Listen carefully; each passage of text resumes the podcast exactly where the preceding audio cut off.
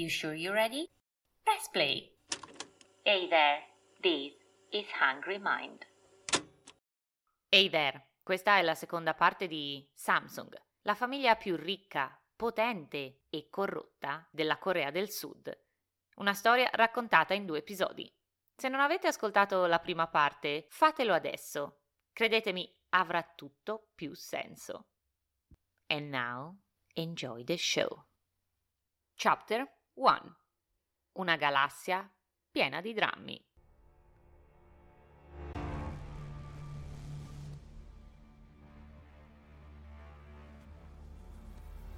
Riuscireste ad immaginare una ragione tale da giustificare il fatto di mentire sulla morte di vostro padre? Che cosa? Beh, e se mentire vi portasse ad evitare una tassa da 10 miliardi di dollari, cambierebbe qualcosa? E beh, allora in questo caso la situazione cambia. Da così a così. Immaginate per un momento di essere l'erede al trono, il futuro amministratore delegato di Samsung. Quando il vostro commercialista vi fa presente che alla morte del presidente attuale, vostro padre, potreste dover pagare una tassa di successione di 10 miliardi. Oh, ma che sei matta? Nel 2014, a 72 anni, il presidente Lee ha avuto un attacco di cuore. Mi dispiace, tutto a posto? Va meglio? Sì, bene. Se fosse morto, le cose si sarebbero complicate non poco per Jay Lee, che avrebbe dovuto affrontare l'imposta di successione immediatamente. Tuttavia, si dice che il presidente Lee sia sopravvissuto, ricoverato in ospedale, ma da allora non è stato più visto dal pubblico. Nel paese circolano teorie del complotto secondo cui la data ufficiale della morte del presidente, ovvero il 2020, sia tutta una copertura e che fosse già morto in quel 2014, che Samsung stesse nascondendo questo fatto affinché la famiglia Lee potesse continuare a controllare l'azienda e gli avvocati avessero tempo di trovare una via d'uscita per non pagare l'enorme tassa. Ci sono ancora delle cose che non si sanno. Certo, Tipo? e non le posso dire, Perché? perché ci sono delle indagini. Secondo il giornalista Jeffrey Kane, nel suo libro Samsung Rising, Jay Lee si sarebbe confuso mentre in un'aula di tribunale e avrebbe detto qualcosa come quando il presidente era vivo. proprio nel 2014, per poi correggersi subito dopo. Un semplice lapsus, giusto?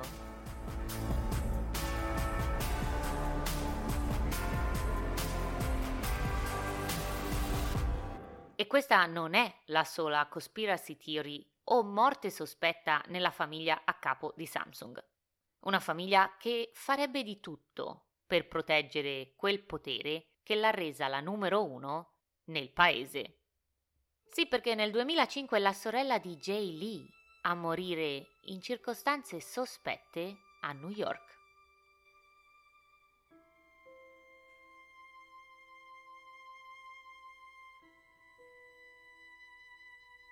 La famiglia tenne funerali molto rapidi, semplici, e cercò in qualche modo di liquidare l'intera faccenda. Ma molti giornalisti trovarono tutto piuttosto bizzarro, to say the least. La famiglia precisò che si trattò di un incidente d'auto. Ma com'è possibile? La gente va davvero così veloce a New York? Perché tutto è così vago? Insomma, questa è la famiglia dell'uomo più ricco del paese. Ed ecco che i giornalisti, soprattutto internazionali, dopo aver parlato con la polizia di New York, rivelano che la figlia del presidente di Samsung non è morta in un incidente d'auto, ma piuttosto si era tolta la vita e che era stato il suo ragazzo a trovarne il corpo nell'appartamento. Una teoria sul movente che avrebbe portato la giovane ad un atto estremo sarebbe stata l'opposizione della famiglia Lee alla sua relazione con un uomo ritenuto troppo comune per una delle donne più ricche del paese. Si dice anche che il fratello Yi Chan-yang fosse devastato per la morte della sorella minore. Ma secondo alcuni sembrava più turbato dal fatto che le azioni di Samsung fossero crollate proprio per via di questo incidente.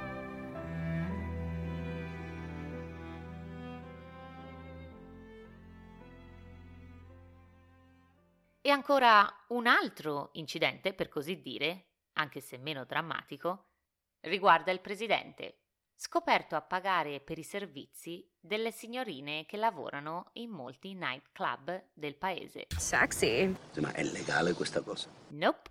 Infatti la prostituzione è illegale in Corea del Sud. Nel paese un simile scandalo avrebbe compromesso chiunque, ma non l'uomo più ricco di Corea. Questi sono solo alcuni dei segreti e del dramma nella vita privata della famiglia Lee ma nemmeno le vicissitudini che coinvolgono la compagnia Samsung sono da meno e sono ampiamente documentate e riportate. Vediamo di cosa si tratta.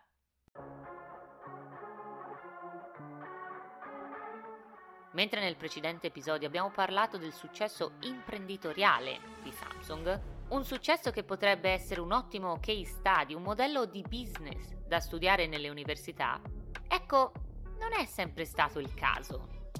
Infatti i drammi sembrano essere più comuni che mai nella galassia Samsung. Come detto, non potrebbe essere una saga familiare senza lotte intestine tra fratelli.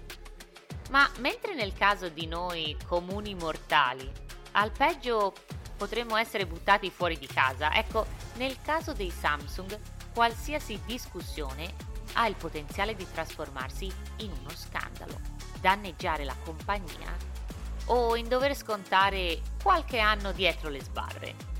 Come detto, la storia dell'ascesa della famiglia coincide con la creazione di una dinastia dove, come nelle famiglie monarchiche, al fondatore succede il primo figlio. E così via per le generazioni successive. O almeno in teoria, perché non è esattamente così che è andata. A partire dal 1966 tra contrabbando, tradimenti per accaparrarsi il potere, la successione al presidente originario, al fondatore Lee, si traduce in un decennio di lotte familiari tra i tre figli maschi, con colpi bassi e pugnalate alle spalle. Insomma, un vero e proprio K-drama, le soap opere coreane che hanno spopolato nel mondo.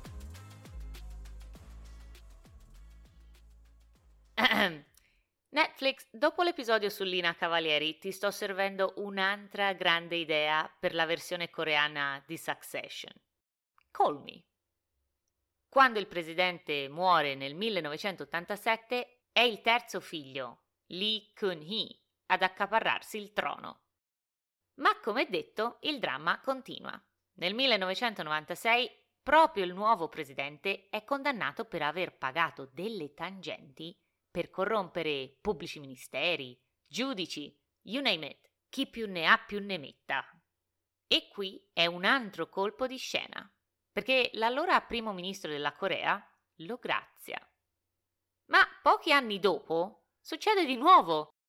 Nel 2007 è uno degli stessi avvocati di Samsung a riferire al governo dei fondi di corruzione dell'amministratore delegato. Il presidente si dimette condannato a tre anni per evasione fiscale. Tuttavia, grazie alle sue connessioni politiche, viene prosciolto dalle accuse, perché, indovinate un po', viene graziato un'altra volta. Eh, non è possibile! Io questo non lo accetto! No, Maria, io esco! Graziato personalmente dal primo ministro sudcoreano nel 2009, come riportato dal New York Times. Poiché la mela non cade mai lontano dall'albero, suo figlio, Jay Lee, che diventerà la terza generazione a prendere le redini di Samsung, è stato condannato a 5 anni di carcere per corruzione. Andiamo bene, proprio bene.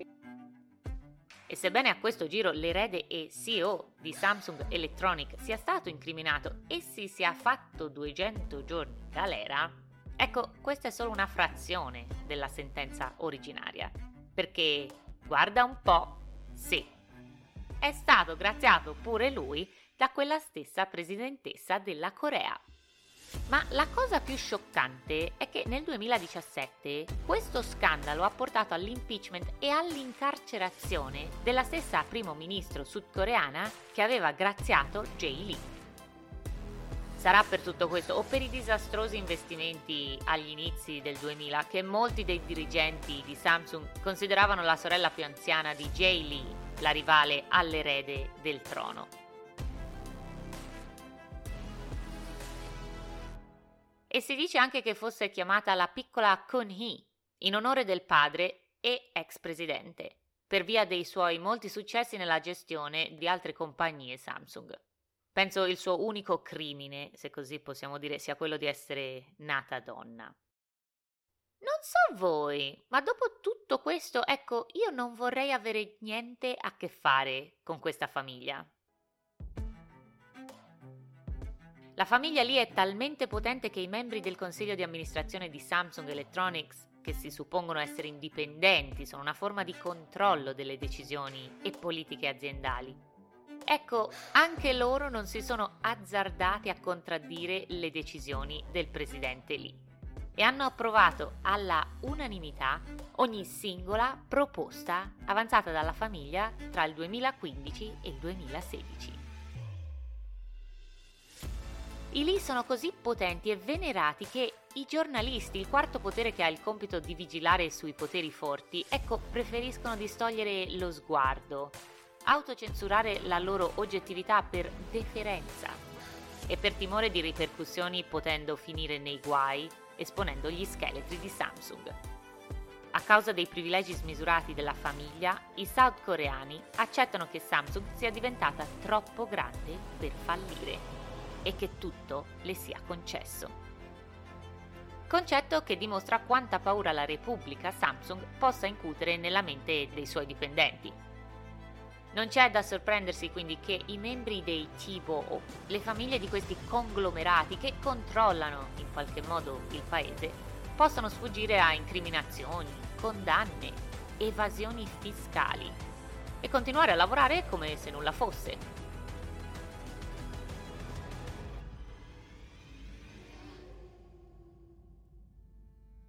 Ed anche nei casi più gravi ci sarà sempre un dirigente estremamente fedele che si prenda la responsabilità delle malefatte dei Samsung perché è voglioso di ingraziarsi il padronato del presidente e della famiglia.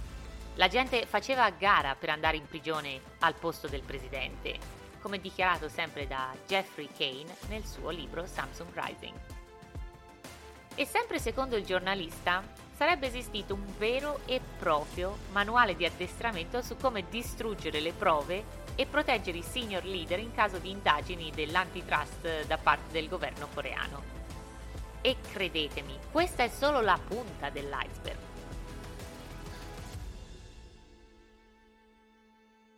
Ve ne potrei raccontare ancora e ancora tra aggressivi takeover aziendali, monopoli falliti, e non ho nemmeno toccato l'argomento matrimoni, che di per sé meriterebbe un episodio a parte. Vi dico solo che, come nelle migliori soap operas, appunto, abbiamo a che fare con un bodyguard e una ricca e intelligente ereditiera di un'altra famiglia Chibo, definita come la principessa coreana. Ma per concludere, il fatto che ricchezza e potere vadano di pari passo non è certo una novità. Quello che però sorprende nel caso di Samsung è come la corruzione della famiglia sia così apertamente riportata, documentata e ciò nonostante è completamente accettata dai coreani così come dal governo per il bene del paese. Direi che dopo questo episodio capisco meglio come in molti di noi qui in Occidente non conoscano la vera storia dietro questo colosso tecnologico. Mi diverte pensare che gli stessi miliardi investiti da Apple per pubblicizzare i suoi prodotti vengano usati da Samsung per corrompere giudici, primi ministri e chissà chi altro per tenerli fuori dalla galera e continuare a regnare indisturbati per molte generazioni a venire. Ma soprattutto, dopo questa storia, Avete rivalutato almeno un po' la vostra famiglia?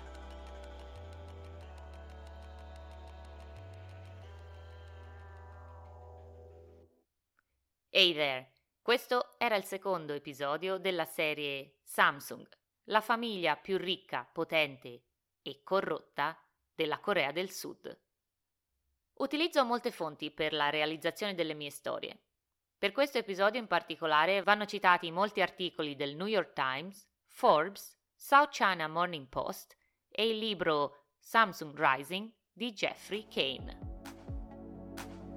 Hey there, that was Hungry Mind. È giusto una cosetta da niente che abbiamo creato io e i ragazzi del marketing. Io sono Gia, produttrice e voce di Hungry Mind, un podcast indipendente alla continua ricerca di incredibili storie dal mondo per nutrire la vostra curiosità. Per tutti i behind the scene del pod What the hell is that? e contenuti esclusivi sull'episodio della settimana, trovate il profilo Insta di Hungry Mind at This is Hungry Mind. We have to take a quick break.